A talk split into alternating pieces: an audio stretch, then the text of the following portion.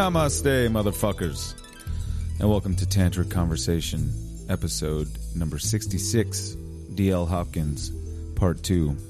Uh, yeah, so I, as part two implies, there's a part one to this, and if you didn't listen to part one, then I wouldn't listen to this. I would go back and listen to part one because I just cut it right in the middle of a sentence at an hour and a half mark last time. Excuse me. And we're picking up right in the middle of it, where we uh, where we pick up once I get done yakking at you. My name is Curtis Payne, and this is Tantric Conversation, my podcast. And uh, you know, we like to post podcasts on an extremely sporadic schedule every couple weeks. I try to, you know, I have this goal to do it once or at least once a week. I used to do it twice a week, but damn. I, I said, I think I said I was going to post part two in a week. It's been three weeks, maybe two. I don't know. Whatever. You know, it's cool. Good things are worth waiting for, right? Yeah. So, how's everybody doing? I'm doing good. I, uh, I don't know what the hell has become of me. I mean, I'm happy. It's February. I usually hate February. I usually it, there's just something about it. It's the fucking Sunday of months. It's usually ugh. But uh, shit's going pretty good for me. I feel pretty good. I've been work has been going good. I'm even though you know what work is for me now is sitting on a fucking conference call today talking to people about sales and qualified sales and unqualified sales and marketing and all that kind of shit, which, you know, I actually enjoy, honestly, but I just never thought I would be somebody. I mean, I used to get fucked up and rail against people who do what I do for a living, and uh, I thought advertising was fucking Satan. I don't work in advertising, I work in marketing, but still. You know, the whole John Cusack uh, say anything thing, I don't want to sell anything. I don't want to buy anything. I don't want to sell anything. Bought, sold, processed, blah blah blah, whatever. But you know, you find your you find your thing you're good at. People keep telling me I'm good at sales. I could sell snow to the Eskimo and other cliches, but oh, there I am. I'm doing that, and I found myself in Walmart today buying sweatpants. That's when you know something. and You've turned some corner in your life. When you go into Walmart and you buy a pair of $11 sweatpants and you can't wait to put them on that elastic waistband fuzzy the next corner is when i start wearing them in public. So far i haven't stooped to that. I just want something to lounge around the house when i'm chilling you know.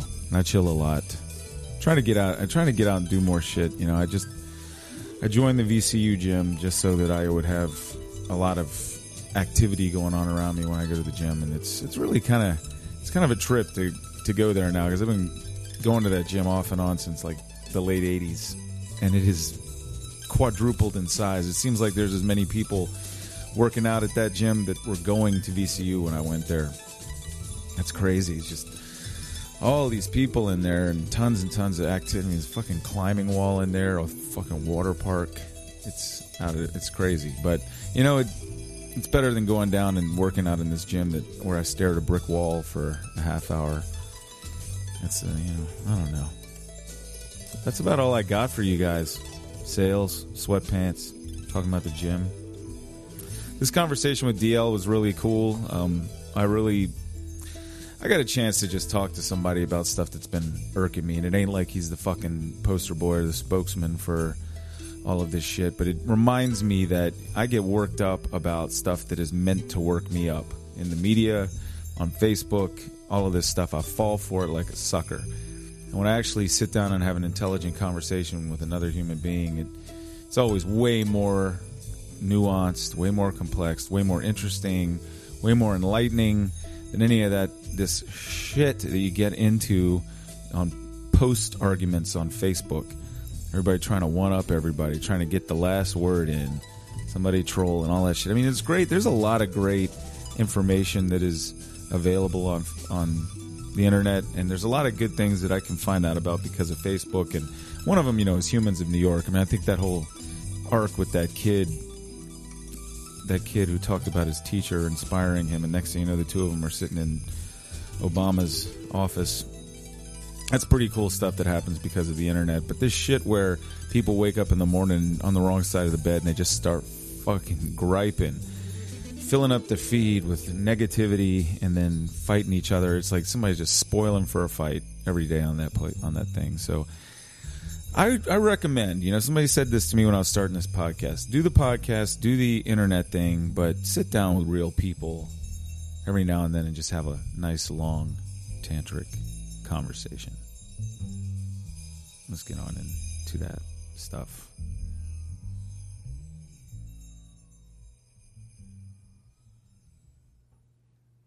Uh, the you know like naked, and that's how you get it done.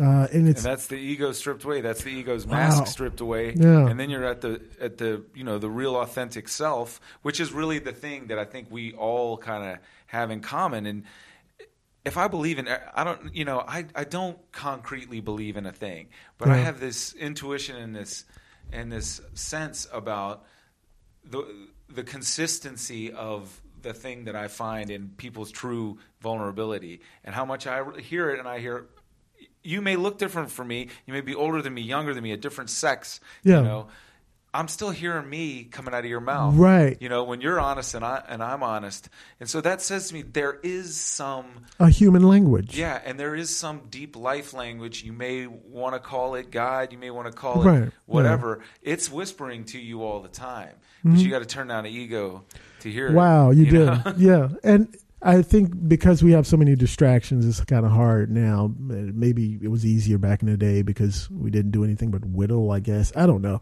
But we got so many things we can distract ourselves with. I don't necessarily. I don't uh, think people had the leisure time Yeah, we, do we the shit we're doing. Like it No. was a daily struggle to like get enough wood to heat the house, and cats were dying at 28. Right. You know, you li- he lived a full life. was old as shit. Woo! and you know, it, it's funny that you say that. I was thinking back when I was a kid.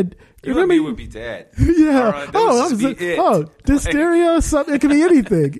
Oh, and I mean rickety. Mm-hmm. Just really, you lived a rugged mm-hmm. life. But I remember back because I'm, I'm 47 now. I was like, good lord, 47. I remember being a kid. My uncles were like, oh, I'm a, I'm a, I'm 40, blah. And I was like, God, that is old. And they mm-hmm. looked it, you know. Mm-hmm.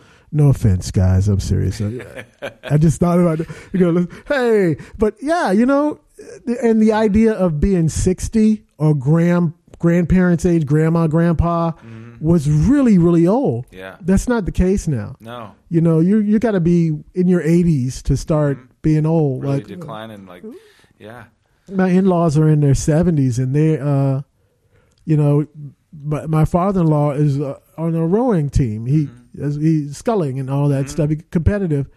And he he can kick my ass any day. Um not physically i mean like you know uh, any kind of sport or anything because he isn't what we would traditionally consider old. But with that in mind everything else is changing.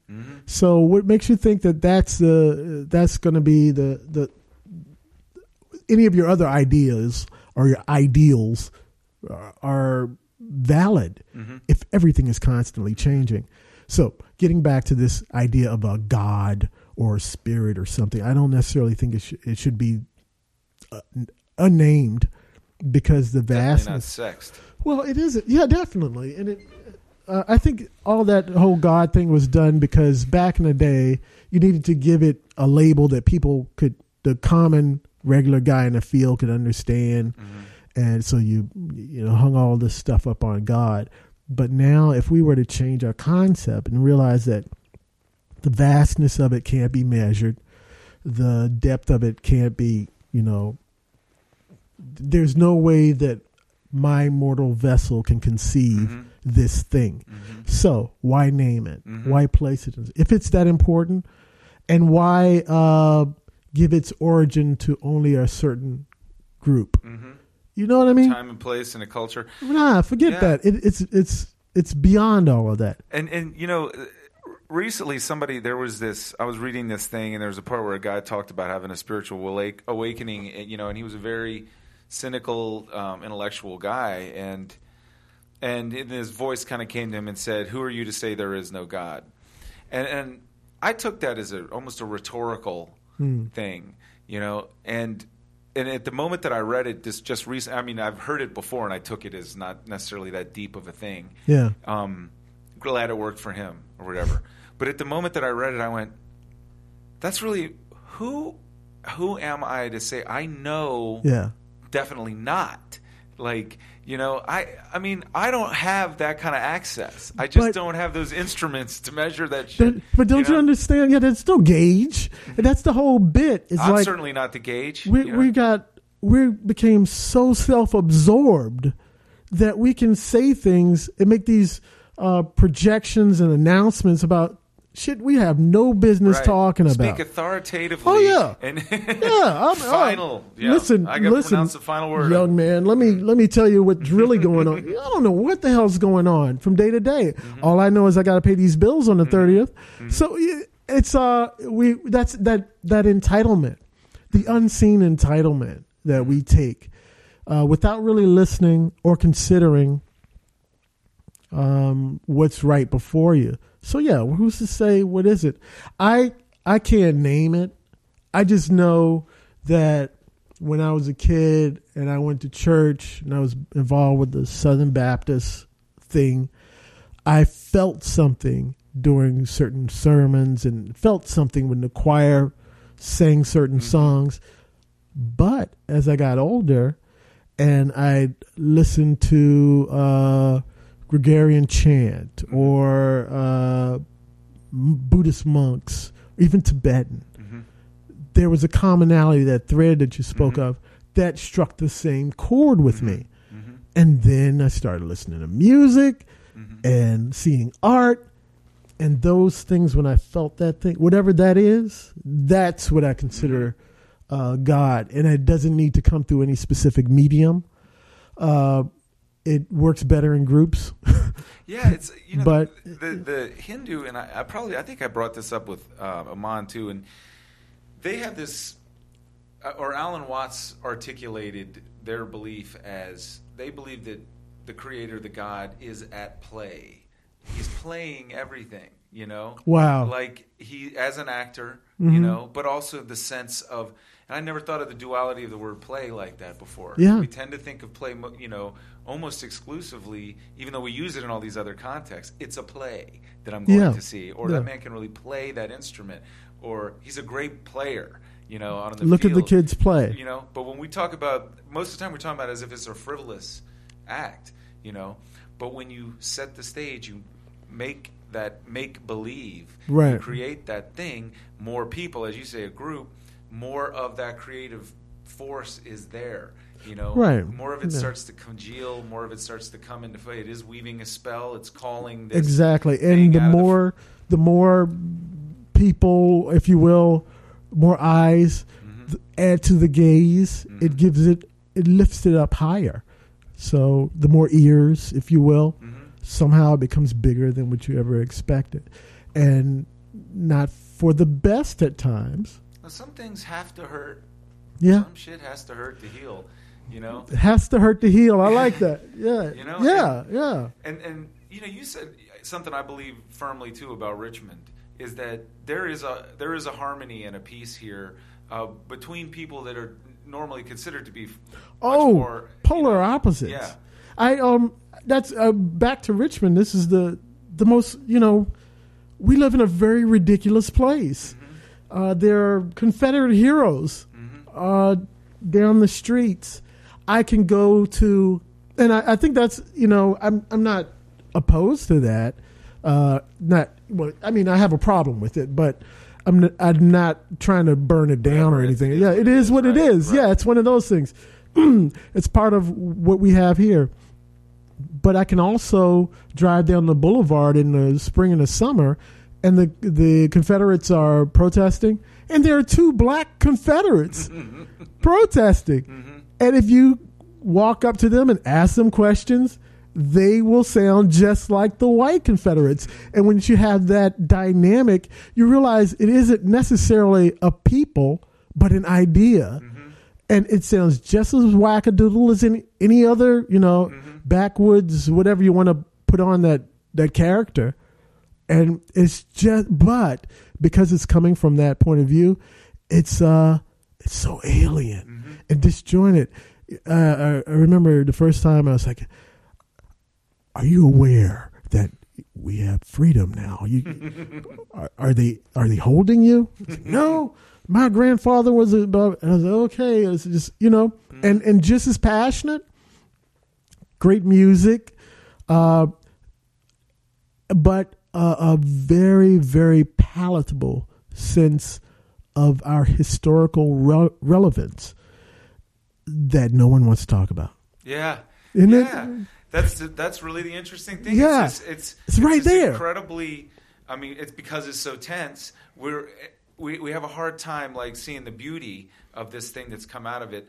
And I mean, maybe I'm crazy, but you know, my idea of what should happen down in the bottom, down in this Oh, yeah, yeah, area, yeah, yeah, yeah. is that it is at once a recognition of of what was atrocious Yes. that happened down there, and a recognition of the success that Of what's occurring, yeah. from people who came through there, who Yes. went on to be John Coltrane, Yes. you know, who went on to be um, Maya Angelou, who went on to be Barack Obama, or, Mm-hmm. Right. or whatever. That Yeah. as fucked up as that that shit, That shit was. is, Human yeah. beings came through that and created beauty, you know, and persevered and, survived. Well, not only that, you and I are here, and um, despite everything that and you know happened, what today is, right?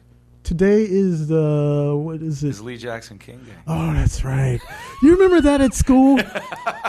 Somebody reminded me at the grocery Oh, store. Oh my actually. God. I was like, I forgot all about that. I good. remember. I I remember talking to my teacher one time. It's like, is it, nobody has a problem with it. It is what it is. You know, the, the legislature passed it, General Assembly. So whatever. Lee Jackson King Day. So I'll see you on Tuesday. Mm-hmm. Uh, but we're not gonna. No, we're not gonna talk. You're just gonna turn to chapter twenty three and move on with the course. Yeah, it's funny how that's exactly that, that exemplifies the whole thing Mm-hmm. is that we've got this thing right in front of us but we're it's like eating dinner with someone and there's this huge centerpiece Uh-huh. that is atrocious and ridiculous yet you keep leaning past it and talking as if it's not there And that's a southern thing. Oh, you know, yeah, and Southern gentility. between, it's it's politeness. It's also denial. And Right. the thing is, is that because we would don't be- want to offend right? Yeah. And we, but you know, I- I don't know. I've.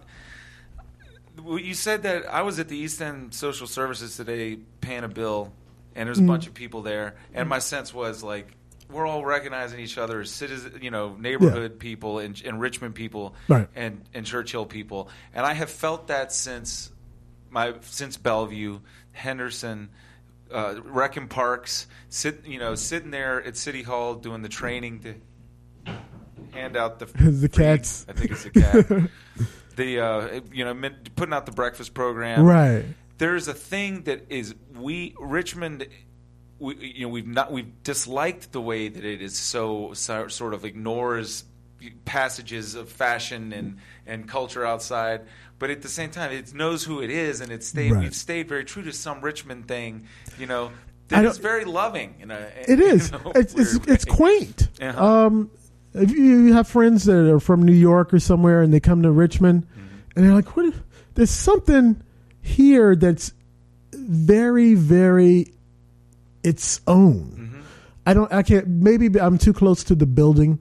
You know what I mean? To see if it's a, a mansion or a Mm-hmm. Yeah. shed, or you, you're like so close to the bricks, you can't tell what it is. You just keep building, and uh, but others can recognize it, and, and also they recognize there's some really funky stuff going on. Mm-hmm. You guys just acting like none of this is, you know, you know it's different out there, but it's I don't know any different. I really love Richmond.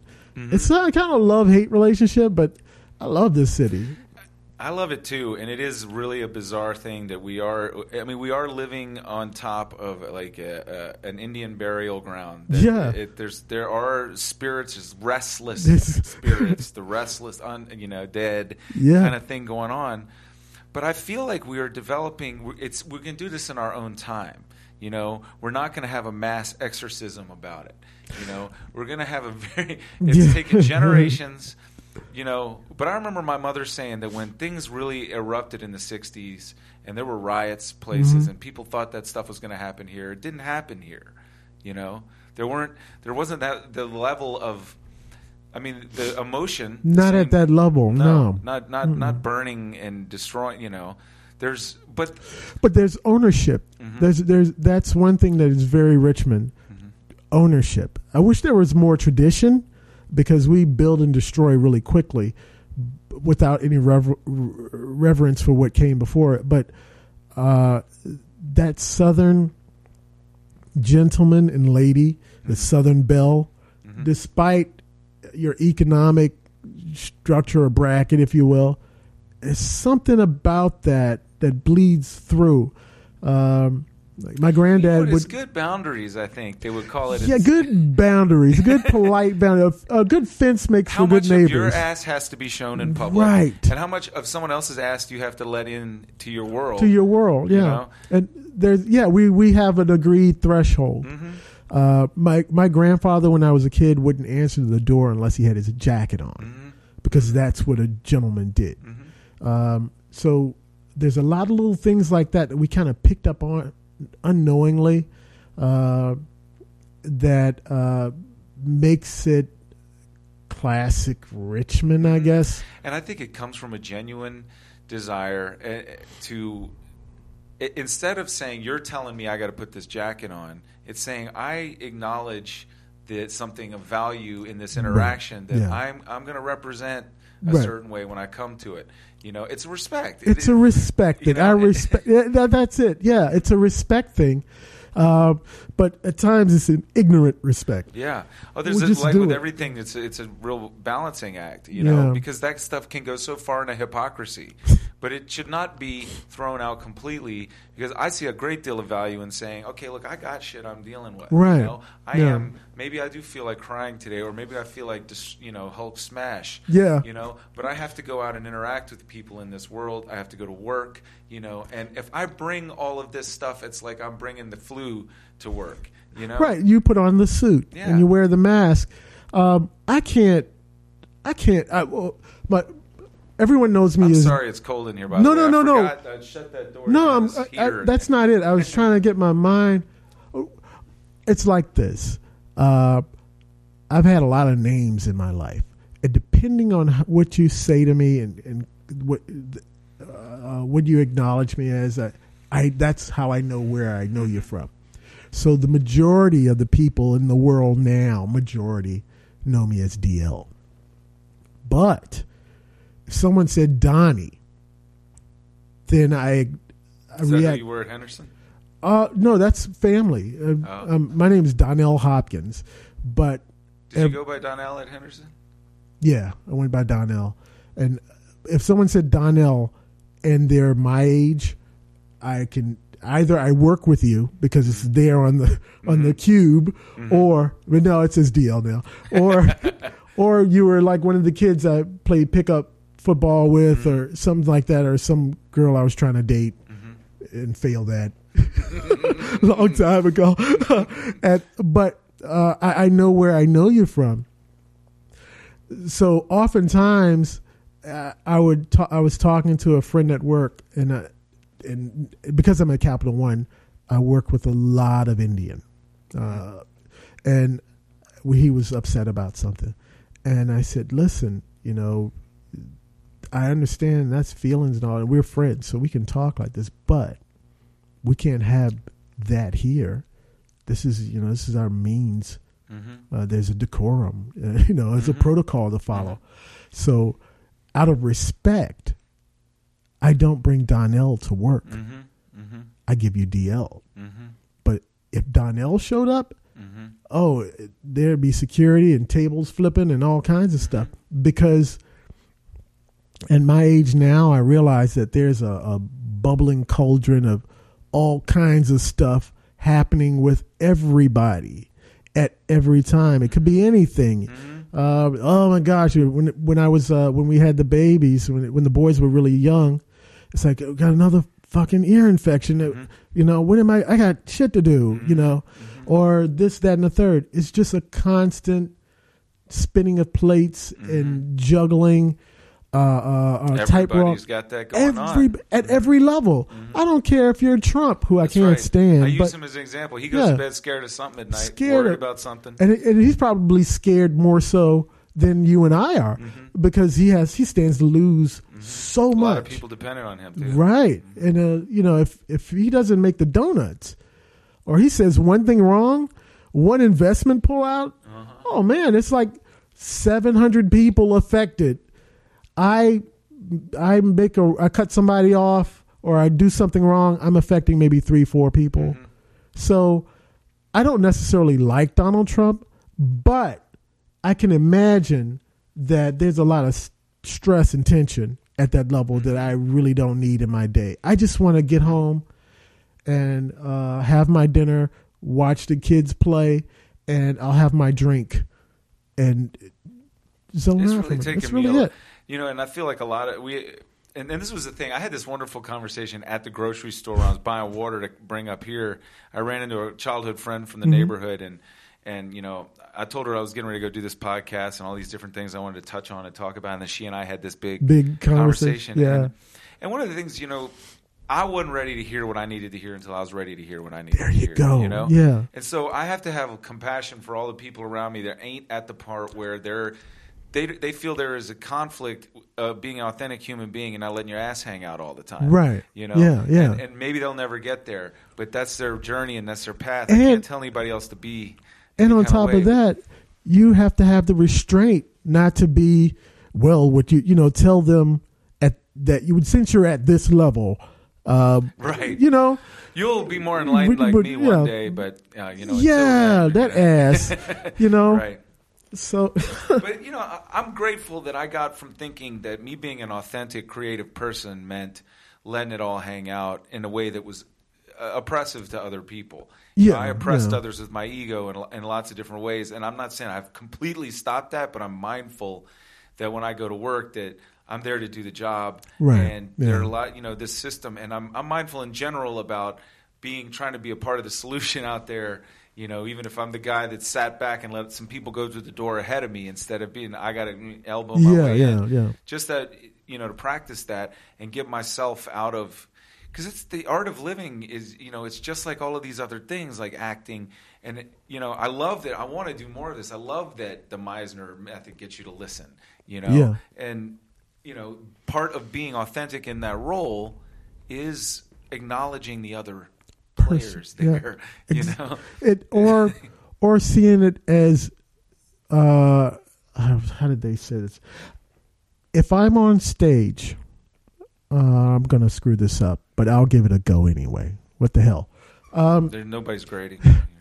i don't exist unless you exist hmm uh in any moment so I can look at it. It's a glass half full, half empty type situation. I can look at it as, well, you aren't shit until I walk into the room, Right. or I am nothing until you acknowledge what I present to you. Mhm. I could be a genius, but not until it is genius in your in your gaze. hmm And when I say you, I mean general populace. Right. It's it's nothing ether. So Everything requires a context. You know. Right. It requires a. In the beginning, there was void. right, And then there was some a land put there to divide the sky from the water. the heavens, yeah, and all you know, that. And yeah. But and, and that story that uh, that's about context, you know, and about you, you need to have these these things depend on each other. We depend on each other for context, for meaning, for story. Yeah, yeah, um, yeah. I don't exist. I could have brilliant ideas, but not until I share them. hmm Do they really get vetted in any way? You know. Mhm. So I I'm more of a half full type cat, and I feel that uh, I can get more out of the situation by giving if I were to just participate, Mhm. actively listening and participating, rather than criticizing and coming in and go, okay, let me go help these people. You know, um, that's just how it is, man. Yeah, and I, again, I have to thank you that that just that little interaction, and I forget there was another component to it, but it made me realize that you know he Bill O'Reilly was mentioned in that conver- in that thread. yeah, yeah. yeah. And I was like, well, I'm no Bill O'Reilly, Mhm. but there's this part of me that's like I've been working and I've been putting my shit together here and I got my little house of cards going Right. and I got my little money in the bank and I got my little career going. Don't y'all fuck with this. Right. You know? It's mine. and It's that's mine. where those motherfuckers come from. Right. That's sitting here who's sitting there listening to Bill O'Reilly is they're like, Hey, it's good for us yeah, like this you, right you- now. we're- You know? you don't understand. It took generations for me, you know. Yeah. But but that's how it is. that is also the matrix because like really in order to get out uh, not only the prison of you know being a part of this machine in, Yeah. in, the in the physical sense um, but one's own imprisonment of, of perception uh, you know you can Mental. only see things one Yeah. way you know you got to break that up you got to Well, uh, you can't participate if you don't, and that's the problem. Uh, that that sphere of influence is getting smaller and smaller. Um, back when I was a kid, uh, my parents' generation, there was a character type that Archie Bunker. You know, he represented right for them that type of. There was a name for it, you mm-hmm. know, and uh, a, per, a thing to point at to say, see, that's kind of a bunker type attitude. We mm-hmm. we can't do that mm-hmm. whether good or bad or whatever. I kind of see modern day. If I when I think about it, that that type of character, and this this transcends transcends racial bounds. Uh, Cartman from South Park, that character is that guy. It's mine. It's all mine. Right, you know, right, and right. uh, and um, you Jews and the blacks and blah blah all this stuff. But it's just uh, projecting outward uh, uh, and and um, not necessarily looking inward. That It's destroying rather than building, and it's actually that's you know and all that hippie stuff. But that's really what we're dealing with right now. stuff i gotta be honest even it's not how i came up you know it's not what i Yeah, I mean it was yeah me either, but uh, love and peace, man. Love Those is, are- is a powerful. that's a thing, huge you know, it's not word. the pussy thing. No. It's, I mean, really, to walk up to a gun and put a, a flower, flower. in in it. gun You know barrel. how many balls? you- That's, That a takes a badass more thing, balls, right. and or have the presence of mind to think that. Mm-hmm. Uh, I wish to have ascend to that height where I could go. Oh, how how cool would this be? Um, yeah, it's you know, or stand in front of a freaking tank, just holding your groceries, Tiananmen Square style. You know what you going? What? yeah, That's yeah. uh. But if we approach things from a standpoint and of that love, person is doing that not because they're like what they're not saying they're not being like fuck you to that tank. No, they're it's just like, come on. all of these people behind me. I am standing up here to to rep, you know to bring attention to this thing. All of these people are Right. suffering, you know, and you're at the forefront of that. You're out in front of that. It's not you're not against the tank. You're for no. all of these And the- people behind the, you. The common thread between that uh, person in Tiananmen Square, the person in the tank, and the the uh, the guard or, or, or militia, Or the that was- police officer. police officer, and the and the little hippie girl who put the flower in the in the in the barrel of the rifle. The common thread between both of those interactions is I'm going to make this situation so that you will acknowledge me as a human Mm-hmm. and not just something that you were told to do. Do you know the story? I don't know who this person was, but he was on one of my favorite podcasts on Being, and he marched with Dr. King, and he said that before they went to places like Selma and did these passive resistance, um, pr- you know, demonstrations, they trained in uh, acting like in in uh, improv and role playing. They took turns playing the Oh, the- police the officer, oppressor. Wow. Yeah, and and and the and the act was to look, you know, to practice looking that person in the eye and making them acknowledge them. your humanity. Yeah. You know, and I mean, I think it's wonderful. We happen to be talking about this, Yeah. you know, a couple days before. Martin Luther King Day. It's so hard to remember that love really is the more badass route and it is so much Hey, it's easy it's easy to descend in Oh, that man. reptilian cortex shit and just fight and stab and Curl kill up. and shoot you know Get yourself- run away Or, you know you know? start building a little shed with your canned foods and all of that stuff. Eh, Mm-hmm. right right i'm just looking out for me Right. and that's a that that particular Facebook conversation made me realize that I was I was pr- feeling threatened and I was protecting some stance and I was denying this certain kind of suffering that I, I was not like I was being complicit in it and denying it and and basically like the O'Reillys and a lot of those Yeah. motherfuckers they're saying no no you don't it's not there's no problem You're not having a problem. Right. And I'm sitting here telling you, I'm hurt. No, you're okay. You're fine. That's exactly You know? what it is. and to, to have the audacity or the entitlement to take ownership of someone else's Pain. feelings and Yeah. pain and say, Right. "No, you're you're you're just fine. Everything's great." And you're the problem for complaining about it. Right. Not have Just go to work like everybody Yeah. else and shut the fuck, fuck up. up. Right, yeah. let me get on with this. I need to invest in this, and I Mm-hmm. need to return so that I can file these taxes and get blah blah blah. That's, Mm-hmm. I mean, that's basically it. Uh, not having the ability to acknowledge that another human's experience Mm-hmm. is number one valid, Mhm. and number two even exists. Mhm. Mhm. That's uh, you know, that's some ballsy shit. Yeah, and, and you can easily do it. Yeah. I could do it with my girlfriend. You know, like I I'm right with you, man. I know, You know? exactly where you're going, and you know I don't want to. having that problem. It's all in your head. Yeah, You know? come on now, Yeah. or or you know, uh, this will be nothing in a week. We'll be Yeah. good. You know, Mhm. it's just uh, you're just worried. Don't worry. Yeah, Huh. everything's gonna be okay. Everything's gonna be okay, and everything's fucked up. You know. and the, the absolute like it is so hard i'm still working on this is my like big mountain that i gotta climb as is like if it's even if it's not convenient to me i have to acknowledge someone else's discomfort someone else's pain i gotta give up my selfishness for a moment and be there for somebody else you know it's so fucking hard for me i just want to fix it and that's Exactly. why- That's a that's a guy thing. That's exactly where I was. I'm right with you Mm-hmm. because we're like, I'll just fix this so I don't have to hear it. right oh we got a problem i'll fix it so I don't have to deal. I'm with just it yeah. there we go. I gave you a solution. If you Yeah. Mm-hmm. don't want to listen to it, you know, what the fuck am I supposed to do? But that's the wrong approach. Acknowledge it.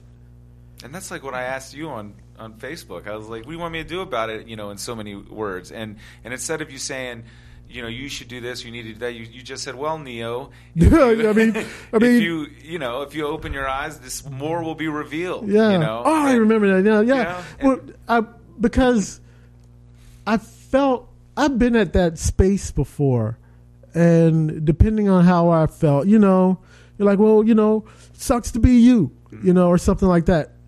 But being on the other side of that, that's what I wanted to hear. Uh, is you know, well, I mean, it's really up to you. If you acknowledge that this is the truth, then you know, great. Either you, you choose what you want to do. Yeah, and the thing that I'm also having a hard time acknowledging is that like it took me a lot of learning, like where I my trajectory had just happened over the last six years. I had to become extremely teachable. I had proven that I was a massive fuck up, you know, and like I fucked up in a big way, and I made a lot of bad choices. But I, you know, in some respect, I didn't know any better, Yeah. you know and I had to have compassion for myself, and I had to be around people that had compassion for me, and they taught me. And bit by bit, I had to build my way to more willingness to listen and learn, and all of that kind of stuff. And I, if people had been like just shut up and do this thing, they would it wouldn't have, that would wouldn't have worked for me. Same thing you with, know? with I I think that's a commonality in everyone. Do you feel that uh, now I'll play psychologist? Do you feel that the uh, the the trajectory that you were on was inevitable that you would eventually? Um, Yeah, and it could. It, I got lucky. Yeah, because it, yeah. that trajectory was a like an airplane going towards a mountain trajectory. Yeah. and I managed to bail out At you know, the right grace time. of God, or Yeah. as we say, um, yeah. And and I shouldn't say I managed because there were many factors that I happened. the circumstances lend themselves for. And I was receptive. Yeah, even just for that, like, okay, I really need to stop this trajectory. You know, yeah, and, and so that trajectory, the more that I have said, okay, despite my feelings right now, I need to. Sh- my feelings aren't facts. You know, I have to show up and behave a certain way.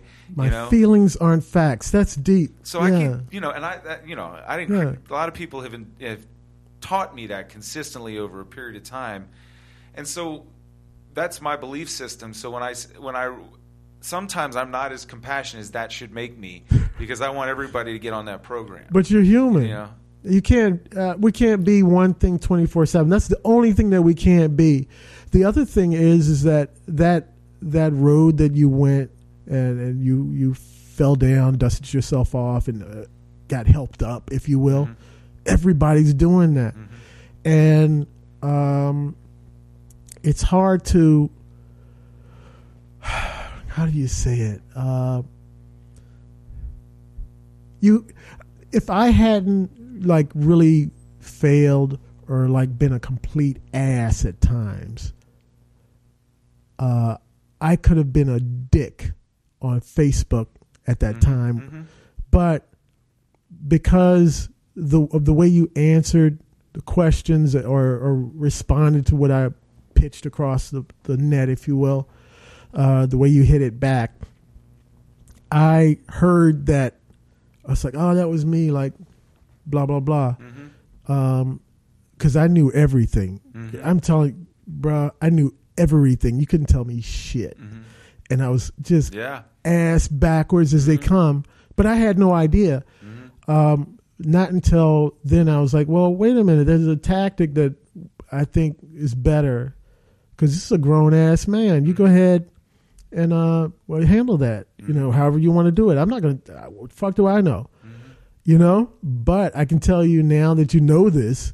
You're responsible for the information. Yeah. Yeah, that's all it is. Yeah, you know, it's a weird thing is that I felt like I had already known it and I've done a good job did, of yeah. acknowledging it previously, but I I haven't. I filed it, you know, and began denying it. Yeah. You know, because I've been working on my little whatever, you know, like just trying to build my thing, and like that's what I think everybody, you know, whatever selfish perspective I have at a given time is what everybody should be doing. Well, you got Yeah. you got life, bruh.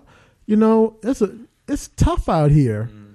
and what you were hearing was, uh, in my opinion, because I've never been white, Go ahead. was the that oh, you know, you got it tough, but you don't have it as tough as me, Right.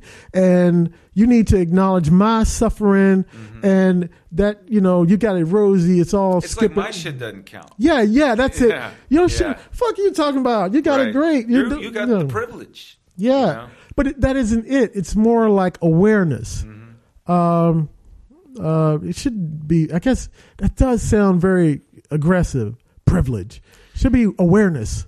Yeah, I don't know. I think that this is such a fledgling, and it is it is such a good parallel to say that there is something that we need to wake up for, and we're just starting to find the language for it. The way that we're complicit in being fat and happy, and however whatever way we are fat Yeah. and happy, and we don't acknowledge the suffering of the people around us that and you know, our blindness to that. And it's not just Caucasians; it's all kinds of humans, you know. And- Right. Louis C.K., who I think is brilliant and also gets on my nerves a lot because I don't like the way he portrays Forty at all. Um, but he was, his daughter was was bitching at him, uh, holding her food. She's like, "My my sister my sister got more than me. It's not Yeah. fair." Yeah. And he said, "Honey, the only way, time you should look at your neighbor's bowl is to see if they have enough." Enough. Yeah. You know, and like that's That's that's, such, you know that we all human beings we are on the precipice we are so connected now that we can we can listen to each other's hearts that's what i love about podcasts is like Yeah. this doesn't cost anybody any money to do anything so nobody's going to edit it nobody's going to fuck with it it's just going to be this vault this authentic vulnerable thing out there in the ether that Yeah. you can you can tune into and listen to and you can make it part of you and there's tons and tons of stuff like that out there so our, our consciousness is expanding our you know something is changing in the climate of consciousness Well, And, you, uh, you touched on it earlier. We are where we need to be. Mm-hmm. You, you. I forgot where you said it really, really well. That you know, I needed. I learned what I learned when I was ready to learn. What I, Right. whatever. I, I, can't, I can't repeat it, well, it's but what you another way is what you learn after you know everything that really counts there, wow, that's. yeah, that's what I meant to say. Of course. Yeah. There you go. There you go. That to me when he- he's trying to help me work on my car but we are where we need to be right now. We're at a very incredible time in the history of man, in my opinion. Um, the the common man, just regular Joe Schmo, salt of the earth cat, has at his disposal more than the kings of the past in their entire court. Uh, you know, back in the day, those English gentry and the, the, the royalty would uh, have a, uh, a small caravan of uh, musicians Mm-hmm. just to play at their picnics. That's a lot of cake to do that, you Yeah, know. And anyway, yeah. there's a lot of orchestration. You got to get logistics together. I got to make sure the fiddlers are here. You know, that's a lot of shit. And you got to be playing while I'm eating this potato salad uh, consistently because that's the way I like it. We got we got whatever we want when we want it. And what's slowly being realized is that there's more similar than difference to each of us. So I think all those ideals, the reason that we have so much contention right now, and when I was a kid, I was very militant and angry. As you know, you should be doing this and the man and mm-hmm. blah. Once I started working and paying taxes, and you know, then you go, wait a minute, hang on, there's, there's a little more to it. Uh, then I realized that uh, there, there's I lost my thread there for a second. There's a uh, there's a more there's a commonality to all of us, and we're breaking down this idea on all regions. Not just there's not just a, a renaissance of art going on. All this It's a renaissance of consciousness. The idea, like you said, we're talking here. The idea of God is changing because you can't uh, have this Santa Claus mentality anymore. When You're a good kid and you get presents. Right. And there's a guy in a suit that's going to show up at your house at the same time around the world. And don't question it. You know, this has happened. Uh, you can't have these fairy tale relationships with a higher being, if you will, or a consciousness or a spirit or a power. Uh, I, the only word that I can uh, associate with that, and it's the worst possible description because of uh, I'm limited by being mortal, is the source. The closer we get to the source, the more clear things become. Uh, you start not really caring about little other things. It uh, you want to channel in that wisdom, but because it's indescribable and all that, the idea of God being this big guy in the clouds with sandals on and sitting on a throne looking down at cats or or the idea that you'll go through your entire life and at the end there will be a, a short documentary that you will review with a, a group of Right. people about the things you know hey wait a minute uh, march 4th uh, 78 that was a little sketch there yeah you know what i mean Yeah, the defending your life thing. yeah, exactly Uh-huh. that, or the eternal burning in hell. Uh, if if you have experienced a hell of your own here on earth, the idea of hell itself and survived it, the idea of an eternal hell becomes less of a, a, a deterrent. You're like, uh, you know, I kicked this, or I um, uh, I I beat poverty uh, or ignorance. I I couldn't read, and now I can read. Having lived through something and come through it, that that you know, all of that's changing now. Uh, so, eh, but it's changing all at the same time. That's why we have all this contention. Yeah, and I think it's we do need. There's something. I, I tend to think of it as uh, there's a, a broader sense of human blindness that we need to pull the scales away from. That we, well, no, we don't need to if we're lucky and we have the grace that we will get there. Yeah. you know. And there is something on the other side of that awareness and how we need to gently bring each other towards that instead of fight each other And separate. that. Yeah. Yeah. Because you know my thing with Cleve, and I, I don't, I don't, you know, he and I don't talk like we're not like we have interactions on Facebook, Mm-hmm. but I've considered him a friend now for five years. And Yeah. most of our interactions have been about Marvel comics and things like that. And I think of him when I there's something cool, you know, related to that, and I want to share it with him. And since Ferguson, there's been this other tone in our on Facebook from him. And I've felt betrayed by it. I'm like, where's my comic I got that book? too. Yeah, You know? yeah, yeah, yeah, and, yeah. and like that's that's it's really funny. I should actually talk to him about it sometime because there's been more of a a passive aggressive like you know dig uh, you know Back and forth, yeah, I'm like, banter. Come on, man, what is this? Yeah. Well, I got. It's funny. I've got a million of these. Not a million, but I got a lot of these virtual friends, and we're I call us the Nodding Society. It is just I don't say it, but the reason I say that is because we tend to comment and like the same things uh, and share. We just, yep, I agree with Yeah. you. Yeah, and I- this, there you go, there you go again. That was a good one. Mm-hmm. Uh, so we do that.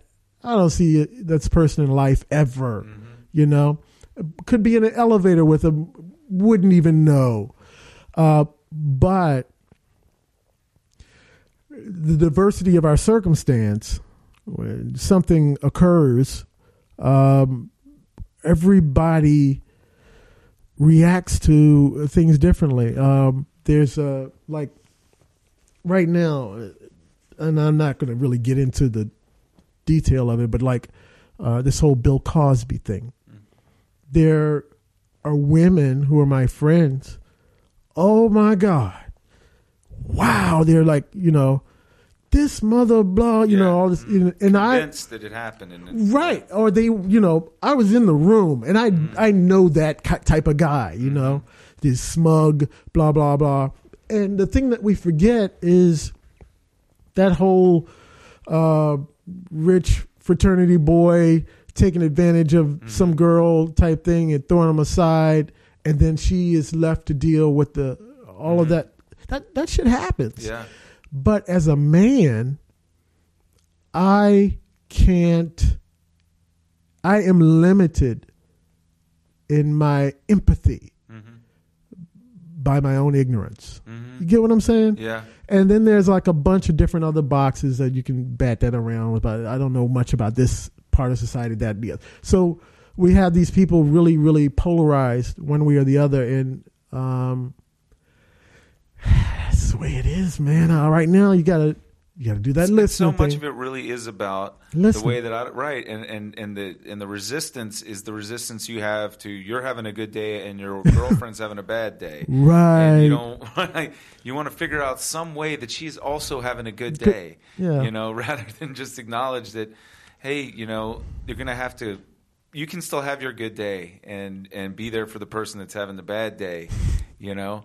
And I think that's the thing where we're agreeing on these things on Facebook all the time, then these things come up that we don't agree with, and we're not comfortable with Right. the dissent. We're only comfortable with that assent. And because my our relationship is uh, uh, founded in our agreements. Mm-hmm.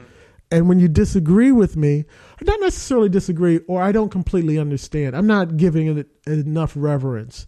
Um, I was like, yeah, that's fucked up what Bill Cosby did. Anyway, did you see? You know, Mm-hmm. Right, you know, well, wait a minute. You know that that in a way belittles their opinion. Mm-hmm. And then I go, well, fuck that. You know, I've been that way before. Mm-hmm. And and then I get really selfish and assholey. I go, wait a minute, this is freaking Facebook. Mm-hmm. This mean this is meaningless. I can log off and be done with it. But you don't. Mm-mm. No. You ever like uh, are going through your news feed and you see something so ridiculous and you pull yourself away from commenting Mhm. because you know it's just you're going to go into the spiral I've written whole things and then deleted and deleted it. I've done that too. I mean, paragraphs of cogent, succinct, Yeah. well formed. I've even copied it into a, a Word doc just in case, just in case I might need that later. Delete it and go. You know, it's not worth my evening because of our virtual relationships give us virtual stress and everything all the foibles that come with a regular relationship i saw a friend of mine today put up something about a police chief uh, made a statement about uh, something or other and um, and you know he's a friend of mine but lately we've been disagreeing because i think his dad was a cop or something and uh, he's just not hit, having it. And i was like oh bro i'm, I'm telling you i got a checkered history with the police. It's like that's that can't be you are obviously uh you know being you know something i don't know whatever whatever it is. And i was like well we're not going to hear each other. But i chose not to comment because i'm just throwing gasoline on the fire i mean re- rebel now i'm being a troll you know and the, the thing about it i guess the point i'm making is like now i'm responsible for not starting fires Mhm. unnecessarily Yeah. if I started a fire with you and you and I disagreed on something and it was strictly genuine, I don't have a problem with that. Mm-hmm. But I guess because of my, I'm really trying to be a good person and all that stuff. I don't like to crank anybody up for no reason other than my own Well, amusement. and you're also cranking yourself up when you're Oh, doing yeah. it too. You know, I feel that that that adrenaline or whatever. Oh, right, man, a you know, rush, get yeah. the- yeah, because this is my body can't tell the difference between this conflict and and, and in a, real sword conflict, fight, yeah, you know? Mm-hmm. exactly. Some guy with his fist up, it's the same thing. I can get as much like adrenaline going, waiting to see what somebody answered when I put something out there. Do you do that? You're like sitting I'm there waiting. "Oh, shit." You- Come on, what you got? What you got? Oh, oh. you know, you get all aggro with it. I um, I have a, a a person that I really look up to. Uh, he checked me on Facebook, and I was pissed off. Uh, but and it, I mean, it ruined. I'm t- it ruined my whole friggin' day, and I just walked away because I knew nothing good would come of it. He's from a different generation, and he has an idea. You know, lived through the civil rights movement Right, and all right. this, and he has an idea about how things should be done and all this. And I, I thought I was adding to the conversation. He saw it as me detracting from the focus and we as a people and blah blah blah. This war on culture, and I was like, ah, it wasn't that serious, Doc. Mhm. And you know, you're part of the problem. Mm. And I was like, okay, here we go. And I'll just walk away. Like, we're we're responsible for all I that crap. that the thing that you touched on before, and I think even the politeness. Okay, Yeah. we call this a Southern thing, but this really came to us from the old world and and civil society in England. you yeah, know? that we were trying to emulate. right. Yeah. It, well, it was them. They came here. Yeah. they brought it here. no, Like, I mean, like we're still yeah, doing we're still that. right. Yeah. It's passed down. Right. That, that and they came out of this guy's got this castle over here and that guy's got that castle over there. If we're fighting all the fucking time, we're not going to be able to grow anything to Right. eat, and nobody's going to have any security and any ability. So you develop courtly life, you develop a society, you develop a way to get along, not to stoke shit up, not to get people worked Right, up. yeah. That's not not being authentic. That's realizing what the priority is. Is that ultimately, you know, my my need at this moment to be, uh, you know, acknowledged in my opinion and all Right. this kind of shit. It's not really kind of insignificant. And, when you mention we're all trying to make our living here at this office place, Right. you know, we're all trying to get along in this city and live our lives and love our families and do all of this stuff. We got to respect the boundaries there, and I think that exists in Richmond. You know, as Yeah, a, there you go. That's as a true. thing that's been it's been handed down from those those people who may have been hypocrites and they may, but the the spirit of it is you know valid. Is it like if you got to go along to get along sometimes? You do, and it's it's pretty much just you know, shut the fuck up, sit down, eat your finger can't just be sandwiches, sword fighting all the god jousting all the and time listen to her play the all the harpsichord. time. Just like yeah, Just listen to the listen to her play Listen the fucking harpsichord. eat some food, Just, dress uh, up. yeah, and have some civility up in Watch here. the- and they bring it over here. Watch the horse race. there you, know, go. Yeah, do the just th- do you do the thing, wear the hat, Yeah. and you know, and then go home and take take And we that do that. home. We, we we are Richmonders, and Yeah. that's, and that's a thing that like also there isn't there's there's a certain kind of archetypical Richmond, but this neighborhood right here, Union Hill, was was one of the first integrated neighborhoods in the city, according to Melinda Worley. Anyway, she, you know- Okay. do you know her, Charles Brown? Uh, Unicus, Oh you know? yes, I his wife. I know Charles. He lives I- right around the for corner. years. Yeah, I know him and Melinda. Yeah, and they were. She was saying that you know this was like, you know, before anybody really had a problem with any of this. Everybody's building houses together over here. Yeah. you know, and I think there is a. There is this understanding that yes, there's so much fucked up shit, and we could we could fight about it, we could talk about Yeah, it, but- but we really need to put food on the table, and we really need to get along. and Get about to- business. and, and when I've, I'm at the DMV with a shitload of Richmonders, what I feel in that room generally is a lot of mutual respect and, and an acknowledgement that we're all in, in the same hell together. And we're all slaves to that red light, Yeah. waiting for that E waiting for our six twenty seven. Yeah, I mean, there's a. I don't remember one Sunday I ended up at the DMV with my aunt. And I was trying to get my license before I went back to New York for some reason, and there were so many people there, and but everybody was being funny and cordial Yeah, with each yeah. other, and, and and like in the making the experience pleasant. And somebody said, "Man, next time you all have this party, don't invite me." because that's it. that's funny as shit. just was like that's Richmond. Yeah, to yeah, me. yeah. And when I was going back to New York with that, that is the beauty of this place, you know. Yeah. And you get you get trolls come through here. I think Sa'ad El-Amin was a bit of a troll myself. I don't know. He could stir up the muck. because uh, he's from muckrakers, someplace where it's yeah. much worse, you know. Yeah, yeah. And I don't know. I don't want to. Maybe I shouldn't get. You know, we, I'm we're, not- we're I'm- already at two and a half hours. Like, Really? I had no idea. I'm sorry. No, no, no. Don't Yeah, be sorry, cool. man. This is like this is like the you know that version I'm- of my I'm not- favorite things where it's a whole side of an album. You know. Richmond is weird in a sense. Like uh, I I lived around the corner from. what- We used to live down Boulevard in uh, what's that place called now? Byrd Park area. Byrd Park area, but we were that uh, the Carillon. Yeah. That's what it, the Carillon. Right. So around the corner for me was Sheriff C.T. Woody, Mhm. and I don't know if you remember Charles Chuck. Oh, Chuck, yeah. uh, remember Chuck? Yeah, and his son Chucky, the drum. Yeah, Yeah, he used to he used to be in our band. Yeah, yeah. Which which Uh, the um with, with the poetry thing. what was it called though? It's not like We had Jazz Poetry Society. Jazz we Poets- had we had uh, Southern Revolutionist Literary that. Guild. We had a bunch of I might have even.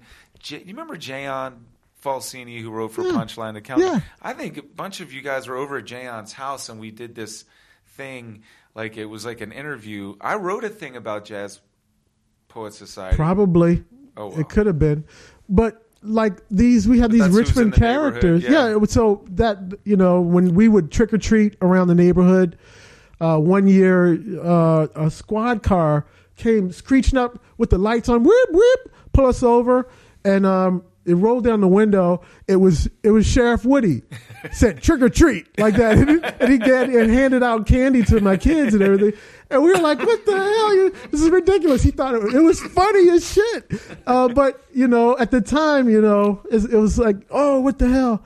But I I expect that. So there's these contradictions that I remember. Uh, Chuck Richardson would say these incredible things at the uh, the what is it city council and make these ridiculous statements and all this but he he defended his district like savagely uh, but then you know personally he was a whole different cat and And you know that's really not hypocrisy when you talk about just a person, but it's- man. and it's the job. You were elected to represent what the voters want. You know, Right, it- right. It's not not not necessarily always what you believe. You know, you you recognize that you, it's a job. you got to know? separate the man from the gig. Mm-hmm. You know, we put these titles on where you should be doing this and that. That, that, that reminds me of something that's quite timely. Uh, with the play Race, Mm-hmm. we had a talk back one night, and uh, Morrissey was there. Really? Yes. D. Morrissey. D- oh no, wait, the one that's in Yeah. not the Smiths, but No, no, no, no, no, no, no, no, no, no, no, no, no. Yeah, the one that just Just got right elected now. right? in Yeah. jail and all that, and uh, he was there, and he had. Uh, wow, this is deep. Well, anyway, we had a lot of conversation, and we talked, and, and uh, he had this fancy jag and all this. Anyway, uh, he and he was with a few people, and um, how can I say this without incriminating myself? Be honest. Okay, there was a young lady there that could or could not be the person in question. uh-huh. So anyway, I just thought it was his daughter or something. Mhm. I was like, oh, he's got a mixed kid. That's nice. Um, but he said at that time, you know, I've never experienced that level of uh, discrimination, and this is so foreign to me, and I can't imagine. I just don't believe that this would happen. And then, you know, this whole thing happened with him, and I was like, dude, this is the same shit, man. Yeah, Don't you, yeah. you get? You know what I mean? That's what I wanted to say. He was really cool with me. Uh, yeah, he's like he's right. The Joe Inscoe character in that play is a like a what is he? He's a poli- he's like a rich businessman or something. random rich guy. Right. We never really know Right. what he did, or you know, he has, he's a powerful individual with Right. influence, and he uh, may or may not have taken some liberties with a Mhm. young lady hmm who, uh, you know, wants to sue him, hmm and he comes to our law office, and we're of mixed Right. race, the lawyers, and everybody disagrees on the case hmm because of our different perspective youth older black white hmm uh, things of that nature and the weird thing about that particular play is uh, the way that the director set it up was that we didn't talk about it I'd never done that before. You mean you and the actors didn't talk about it? You just learned your lines and you got up there. Showed up and did our thing. So we never know what the um, other person's thinking. It made for a weird dynamic, and you know there was, and then there's a real, lot of ex- real tension. Like, real tension. yeah, because you and you and your character and Yeah. Billy's character Yeah. are supposed to be partners, right? we're supposed to be partners, Right, And but and Billy is how it should be, and you're pretty practical. I seem to remember, like yeah, you know, you see it as it is, and and he was uh, he was trying to sh- to frame and shape the case. right.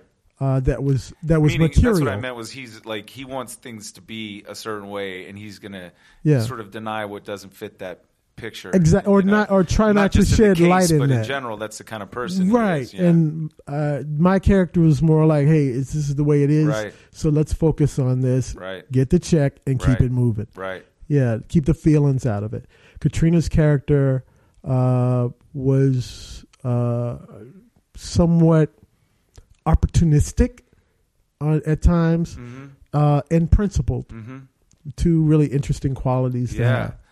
Yeah. and because she's a she was a young attractive Conflicted and idealistic at the same right time. yeah and, and because she was a young attractive woman in an office full of guys Mhm. uh, that created another kind of yeah. tension The and I think, I mean, the te- the tension was there and the dynamic was there, and it was. I mean, it was the first play I'd seen in years. Like, Wow, many- really? Yeah. I, wow I, it doesn't occur to me, and if it hadn't been for my young, beautiful girlfriend saying, "Come see this thing," and I went, "Oh, wait, holy shit, that's Carol Piersol." Yeah, yeah. I mean, I coached her kids in, at, in soccer at Fox. Really? I knew her from that, and I knew Joe Inscoe from him doing Greater Tuna at at, at uh, Barksdale when Yeah. I was working at the restaurant out there, and all of these people suddenly. So I, I knew those two already, and the other three of you have come to be people that I've like Billy Christopher. I've come to like you know be very aware of and see Yeah. do stuff. Mhm. And I went to a Unitarian church, and Katrina's singing there. yeah she sings yeah, it yeah yeah. Uh, but And- that's very richmond as well Mhm. um, we have everybody knows everybody there's not a seven degrees separation it's more like a three or Yeah. two Yeah, there's three tops. Yeah, three tops. Um, yeah, I can I can figure out how I know anybody. Uh, and I remember like like I watch I, I tickle, I'm tickled about watching Juan Conde on WRIC Mm-hmm. each night. He is the anchor, Mhm. and I remember we used to work together at uh, we do like late night shoots at Circuit City and all this stuff Mhm. you know, for whatever reason, sales or something like that. And uh, he was just another dude. Mhm. It's, it's amazing. That's another thing about Richmond. Everybody knows everybody, Yeah, and we're cool with that. There's no, there's no status for by that. You know what I mean? Mhm. There's a respect. I think he's incredible at what he does, but he's. like, I'll see him at the Kroger. It's What's happening, just man? Richmond. Don't get any big Yeah, ideas. yeah. right? It's like, hey, what's going on? Oh, Yeah. nothing much. All right, see you. It's it's like that. Yeah. You know. I've kind of, I was gone from here for four or five years, and and it, since I've been back, I, I haven't engaged that on a natural level the way that I have in the past, and I'm just starting to feel it again. And it it's really amazing that that particular play was a portal for a lot of different um, experiences for for me. A lot of different Hmm. people I met, you know, this this degree and this degree, and it makes me realize that I need to have go see live theater like that more often. I'm glad you said that. when the right, especially when the actors are from amongst Yeah. the community here. That it's you know it's not at this great remove. You know this No. is this is a guy that scooping ice cream. Yeah, you it's know, or like waiting on you're gonna you're gonna see me Saturday trolling through Kroger's aisles or, or Martin's, just like everybody else. Uh, I'm gonna be in the beer aisle for a good forty minutes, trying to make sure I make the right choice, Just like everybody else. Mm-hmm. And um, the thing about it is. The difference between that and any other person that you know is that we shared something really, mm-hmm. really personal and weird. Mm-hmm. Well, you said that. I mean, you were the guy in the suit. You Yeah, the guy in the suit. Yeah, I was time suit. and and taking on that role. And I mean, that's just I just never thought about drama so much like that, especially live drama. That it is, and it always has been, sort of the play of the ourselves identifying with these things, our strengths, our weaknesses, the Yeah. morality, you know, the tragedy, the comedy, the catharsis of all of this stuff out there. That you're, it's not just passive entertainment. Which is most of the shit I watch. Like I'd rather Yeah. watch Hulk and the Agents of Smash right now. It's pretty badass show, though. Yeah, I like that, yeah. it's just so like oh, you know, re- relaxing to Yeah. watch the Hulk. to and- not think about anything. But, Yeah. the, But- the the reason I think that's the case is because when we think about theater, and I'm guilty of this as well, I think of uh, some far off, distant, old romantic language, Mm-hmm. complicated situation and, and foreign culture that I don't really understand, with a lot of over enunciations and uh, melodramatic acting, Mm-hmm. You know all of that stuff that really doesn't touch us. But when I find that people who aren't familiar with theater come and see a play, a contemporary play that actually is dealing with something that, well, everybody has a, a hand in. That shit's different. Mm-hmm. And you can't change the fucking channel. You, Right. You know, uh, that guy is breathing in front of you Mm-hmm. And going through something, and we have to acknowledge it. You can't get, a, you know, you can't get away with it. And there's a throughout the course of it, as you go on longer, there's a relationship that's developing because uh, you, the, me, the actor, you, the audience, we acknowledge each other uh, without we have we get into an we agreement. do and we don't acknowledge each other. Yeah, right? we get into an agreement, and you pick your heroes and your villains. You know what I mean? There's no white and black hats anymore. It's just people in a room talking, and you go, "I agree with that guy." And Act One, and Act Two, you're like, "Oh, he's a little sketch." And then by Act Three, it's like, "Well, what does that say about me?" I probably would have made the same choice. Uh, that rule, that gift that part i don't know if it's four year old men or you and i just happen to be you know receptive to that sort of thing. But the part where you ask the question about where where am i in this and is it maybe not who i want to be in this you know? And be able to be comfortable with looking at yourself Right, like that yeah. and saying damn there's some room for improvement yeah, there you know? Yeah, Oh, sorry about that. That's cool, man. but um Yeah, that's that's that that that's what theater does. You, Mm-hmm. You're not gonna you're gonna find some really entertaining movies and television shows and and even books, but when humans get out on the stage and start talking, that's different Mm-hmm. because it's scary and dangerous because anything can happen, and you're gonna sit there and, Mm-hmm. and watch it happen. come off that stage Oh, at any time. Yeah. oh, yeah. At any time. I, it's really it's it's definitely a thing I need to explore more and and uh, you know I've uh, I I've sort of stepped back from it for a while and I didn't I didn't get to see some of the stuff I wanted to see like De- Death and the Maiden. I've been Oh, wanting to man, follow yeah. Katrina because she's really is kind of. Katrina's a beast, man. yeah. She's ridiculous. You should have her on the show. Have you had her? I do want to. I haven't yet. I haven't contacted her. I, um, Katrina is amazing, and here's why I will say that. She's up with the she's whole cast of Race at some point because I've you should yeah. Christopher and I've yeah. asked Joe and Joe would- Carol on there. Joe would come here and weave such a tale. I like to imitate Joe. He's hilarious. oh, DL, it's so good to see you. It- It's I funny. always wonder if he's being for real. You know? No, it's, that's that's just the way Joe is. But Katrina is amazing to me because she does something. She represents the the the contradiction that is Richmond, and she's so determined and principled. I don't understand why she's not a mega star, but you know what the hell do I know about that shit? She during the day works out at Williamsburg. Oh, Did you know about this? I think that now you mentioned Yeah, it, she she works out at Williamsburg, and she's one of the reenactors. And you know, times wasn't so hot for us Right. back then. As a man, it wasn't hot, but as a black woman, it was Mm-hmm. kind of you know.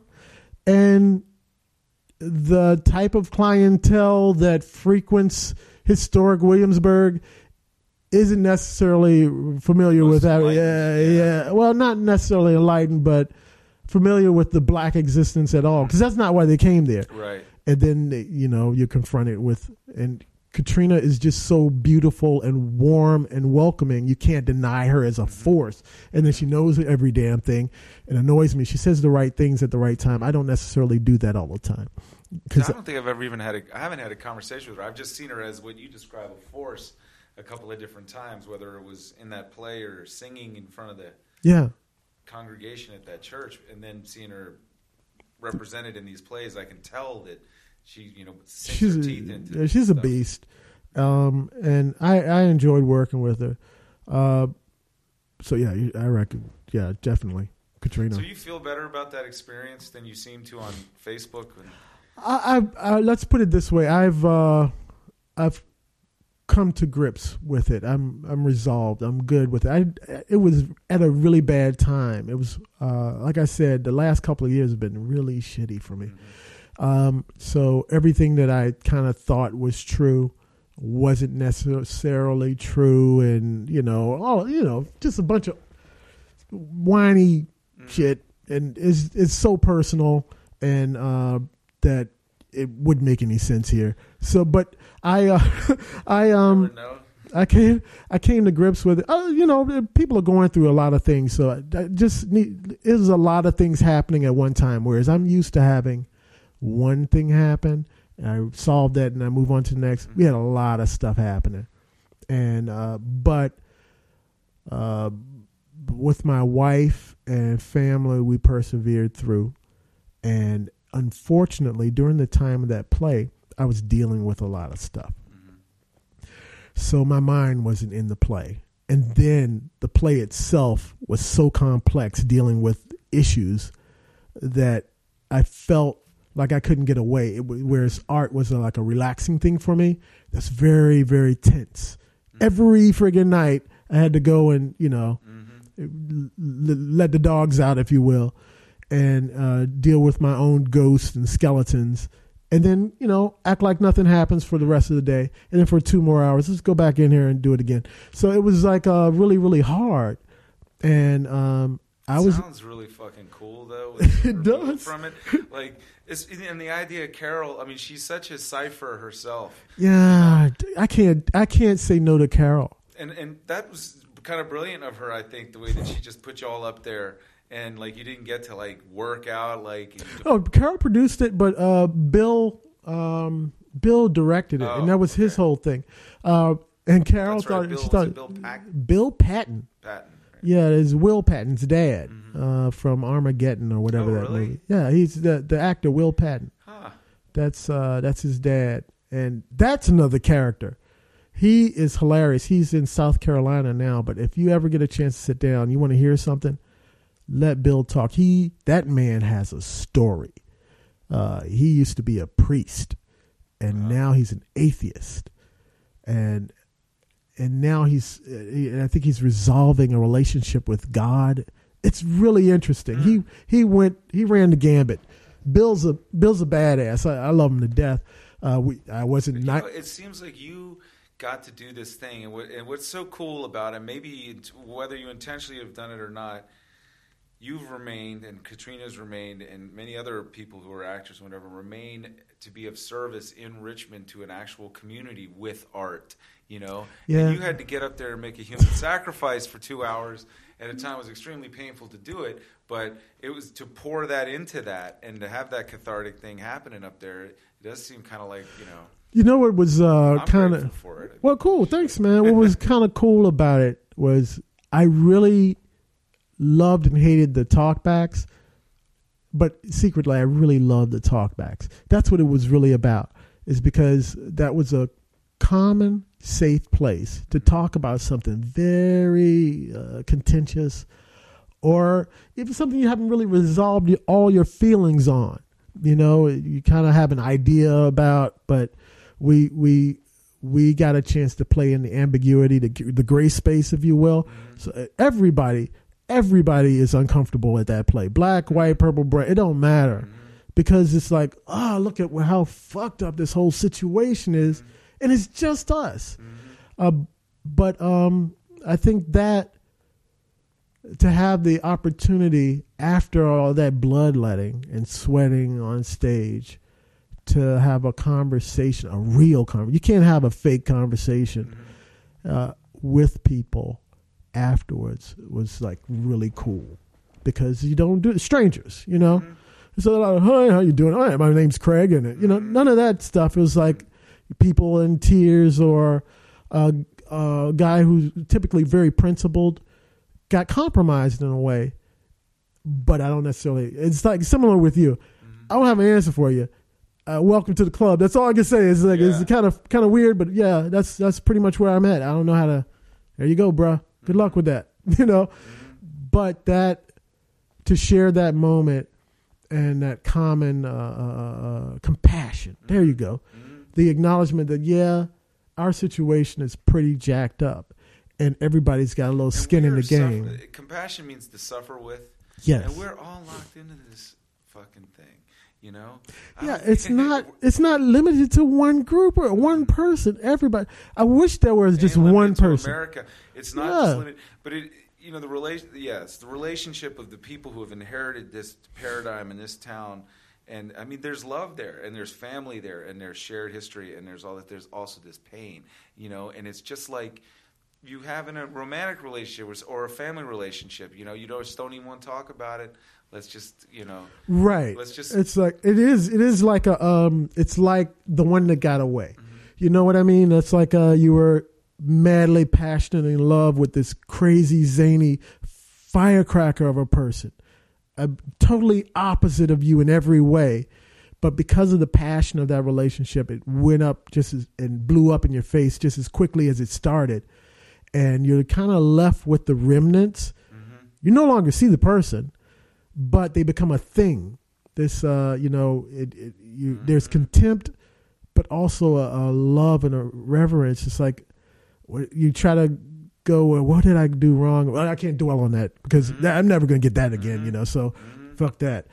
Fuck that bitch. I can't stand her. Mm-hmm. You know, but that ain't the case. You mm-hmm. really, you know, that's what we do with each other. Mm-hmm. It's like, God damn it, I can't stand you. But yeah, the, the Starbucks is pretty cool, and I really like, you know, or you know, oh, that asshole, you're such a dick. But that last Kendrick Lamar album was really nice. you know what I mean? You can't get away from it. It's like, oh, yeah, I, got, w- and when I got to accept all of you. and when you do that accepting thing, right? I always thought accepting was it was a resignation. Like I, I'm just Oh, just take it. There you go. All right. But it, there, it, that's also the word you use when somebody's trying to give you a gift. Accept, accept yeah. it, you know. Yeah. And there is a gift in accepting shit the way it is. There is some. There's something you got to let in. You know. It's these words, man. Privilege, Mm-hmm. acceptance, prejudice, things of that nature. Is there? We have an idea what they mean, but we're redefining them every day. There's a big difference that happens all the time when uh, between racism and prejudice. Uh, and uh, but it's hard to talk about that when when it's heated, you know. And let's say, whoa, whoa, let's slow down and make sure we got the same vocabulary yeah, and, here. and you know, ultimately, I feel like the stage that we're at, we. I, I feel like we need to take this the tension that is around, say, a black white thing, and recognize its relevance to the whole human thing. And while we're at it, let's go ahead and try and fix this about how people are fucked up to people in general. Yeah, know? yeah. Like the Hutus and the Tutsis, they hacked each other up with machetes, years. and they're the same color. Right. You know, that's just a couple of Yeah. different. You know. Ireland, England, Yeah, yeah. and servitude and, and all this other stuff. It, it's been going on forever. And and what is I mean, and what do you call it when I'm looking at the redneck from the trailer in the mountains and I deny his, you know, connection to me or I don't want him around, you know? I did, Like- that's a, that's the thing is like we're we're creating a vocabulary here, uh, like uh, the the same thing is there's a, a vast amount of depraved poverty in Mm-hmm. all of Appalachia, uh, and uh, that we ignore. Mm-hmm. Um, those people need our help, but we're they don't fit the narrative. right. You know They what I mean? seem like victims that right. Right. They don't They fit don't the seem like narrative right. of the cracked out welfare mom Mm-hmm. in Chicago. That person, I have been conditioned Mm-hmm. to understand as a certain thing. But I as because the thing that grounds me is well I grew up in you know after my parents got divorced we lived in Jackson Ward. And my mom was a single parent. I always had my dad in my life but she was a single parent. Mhm. and um that was me. Mhm. you know we can't paint people with the same brush. Mhm. and until we start to acknowledge how wide our tapestry is and every the commonalities, all that stuff, we're not really going to get over it, man. You know, we got we're. It's just it's just people. We're Mhm. just you know we, we we eat, drink, sleep, shit, piss, fuck, whatever. We, everybody's doing it, Mhm. but we have this idea that someone else is doing it differently Mhm. uh, you know, somewhere Kim Kardashian is sitting on a John Mhm. dropping heat, and it ain't cute, just like you and Right. me. You know what I mean? But she's no different. So you know, Yeah, and there, you know, the also the idea that there's anybody who's, I mean, there are definitely psychopaths out there, but Oh, there's yeah. a lot of bad people that are just fucking up. You know, I mean, I think about, I see myself when I want to juke the n- stats and the numbers in my job, and I think of the. That's how we got in the mess we got into in 2008. That people were given quotas and they were given goals, sales goals, and they were told, Yeah. "Get here. I don't care how you get here." You know, Dum, right? dum, dum, so. Yeah. yeah, yeah. and and the individual people just trying to protect their jobs, protect this and that, fucked a whole bunch, like the entire country, you know, all up and down. That's exactly it. Yeah, and um, the, the, you you hit it. The the thing about the, uh, the the stuff. Let me make sure I'm saying this correctly. I, you touched on something that linked back with something you said earlier. We look back at things, Mm-hmm. and it becomes a legend. Mm-hmm. You know, uh, and we paint them with the that monster brush and all that Right. without really going. These were just investment guys Mm-hmm. going to work every day. They saw an angle and Mm-hmm. they ran with it. But you know they're evil, horrible. Right. You're, you're just you know sitting back. Oh, let's see how many houses we can. You know. Right. We want this. We, this is the way we- this diabolically. Yeah, they're more. Yeah. All of that rubbing of hands and gnashing of teeth. None of that really took place. Right. So we have a, a ability of distancing ourselves from things we don't completely understand. If I Mm-hmm. don't understand Curtis and something happens, I have to put you in some kind of box. Right. So I'll immediately paint you, put you in a box, and then you hear about what happened, Curtis? Yeah, that motherfucker. Yeah. You know, Yeah. and I was like, exactly. yeah. I agree. Yeah, Yeah, that's- yeah, that's not me, uh. Let me make sure I put that motherfucker on the box. That's so Right. all motherfuckers go in that box. Right. Right. But I don't acknowledge you as a human being. you also don't acknowledge the opportunity you might have to go in that box too. Every you know? second of the day, man. I live in that box. the fucking you know it would have been really awesome if it turns out hitler was actually some kind of otherworldly being That way, yeah. all of these people into his thrall but no they were a whole country of people that were broke and sad and poor that would believe just about anything Dude to get said. themselves out of that situation there's a whole lot of individuals and that could happen here it could get bad enough second, to people yeah. to just say, you know what we need to do? We just need to get rid of those folks over there, and then everybody will be good. That, and that's you the old thing. It's like uh, if something ain't happening and we all have commonality, what we can do is find commonality outside of our group Mm-hmm. and blame that for everything. And it may, may not have anything to do with it. It's just what we do. Herd mentality, you know, lemmings, if you will. Mm-hmm. Yeah. But uh, I, I, I have to hope that now that you know we have uh, more access, this this age of I guess we call it the attention age. We have to be able to acknowledge a lot more than we have in the past because there is no more them. Right. There's just us. It's Right. slowly the them group gets smaller and Right. Mm-hmm. smaller every day.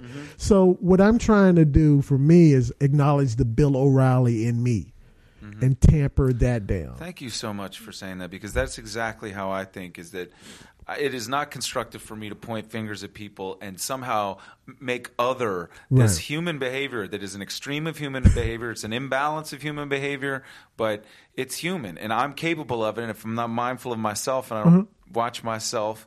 I, I could Oh, be man. having that impact on people. I could be doing that thing. So yeah, everybody's got to. I, I went that route 9-11. Man, I was pissed off and Mm-hmm. this and that and these people. And whoa, whoa, wait a minute, wait a minute. My uncle's a Muslim. Hang on. Let me, wait, wait, wait, let me recalculate this thing here. Mm-hmm. 'Cause I heard myself saying all kinds of crazy shit. And you have to pump the brakes and go, wait a minute. That was an atrocity Mm-hmm. done by maniacs. And That's something we don't like to say today, the word crazy. Right. You can't say crazy, mentally imbalanced, or chemical, whatever. Anyway, it was terrible. Mm-hmm. But I can't paint everybody with that same brush, and because that that isn't helping anybody. No. It's not. I mean, Timothy McVeigh was a Christian. You Hell know, yeah. He drove a fertilizer, a truck full of fertilizer bombs into the Oklahoma Federal Building. And it ain't like people just say we got to go wipe out all of the, Yeah, you know, the country Christians down there. it You doesn't. Yeah, you know what I mean. Uh, There's not a McVeigh box, No, so there's not. no, there isn't a McVeigh box. We just he doesn't fit the narrative. We got to get done with the boxes. Yep. And uh, man, this has been an really, honestly, very good for me. Cool. I- I had a great time. and, and this is we have I've broken a record. really? Yeah, we're coming Oh up on three man, hours. I talk too much. I'm sorry. No, not too much. And I want to acknowledge it is it's wonderful that two men like us are sitting Sit here here having and- a conversation yeah. like this today. It's Lee Jackson King Day. Monday is Martin Luther King, King Day, yeah. that's right. And you And know, it's 2015. See progress. we have we've all we've all made progress, and like the progress remains to be made, and it is really about you know mindfulness of like your own fucking ability to be the oppressor, you know. Like, How am I fucking it up for everybody today? exactly. That's really Watch what it's yourself. about. Yeah, God check damn it. yourself. Yeah. Stay in your lane. Thanks, man. Thanks, man. A- That was fun. I think we had a good time there. Got real rowdy at the end. I, I really, I don't know how many times I'm going to say this, but I, I really enjoyed that. And I'm sorry I held out so long sharing the other half with you. But at the time, for me, it was very fulfilling. And that tends to happen to me with uh, creative shit I do is like, oh, well, I already got my rocks off, you know, doing my creative thing, and now I don't feel like uh, looking at it anymore, touching it anymore. It's it's done. So after a period of refraction, I'm I'm ready to get back into it. Just give me time. Let me eat a sandwich. All that. Hey, you guys. Um, I got some more coming up. I do have some in the can. I uh, got Chrissy Griffith, Lady God, and uh, Fear of Music. That's next, and then Emily Skinner, a uh, Church Hill girl who's uh, now living in Manhattan, occupying the Great White Way. Is a Broadway actress and has been down here. Was down here like a month ago doing uh, play, a musical, Mame.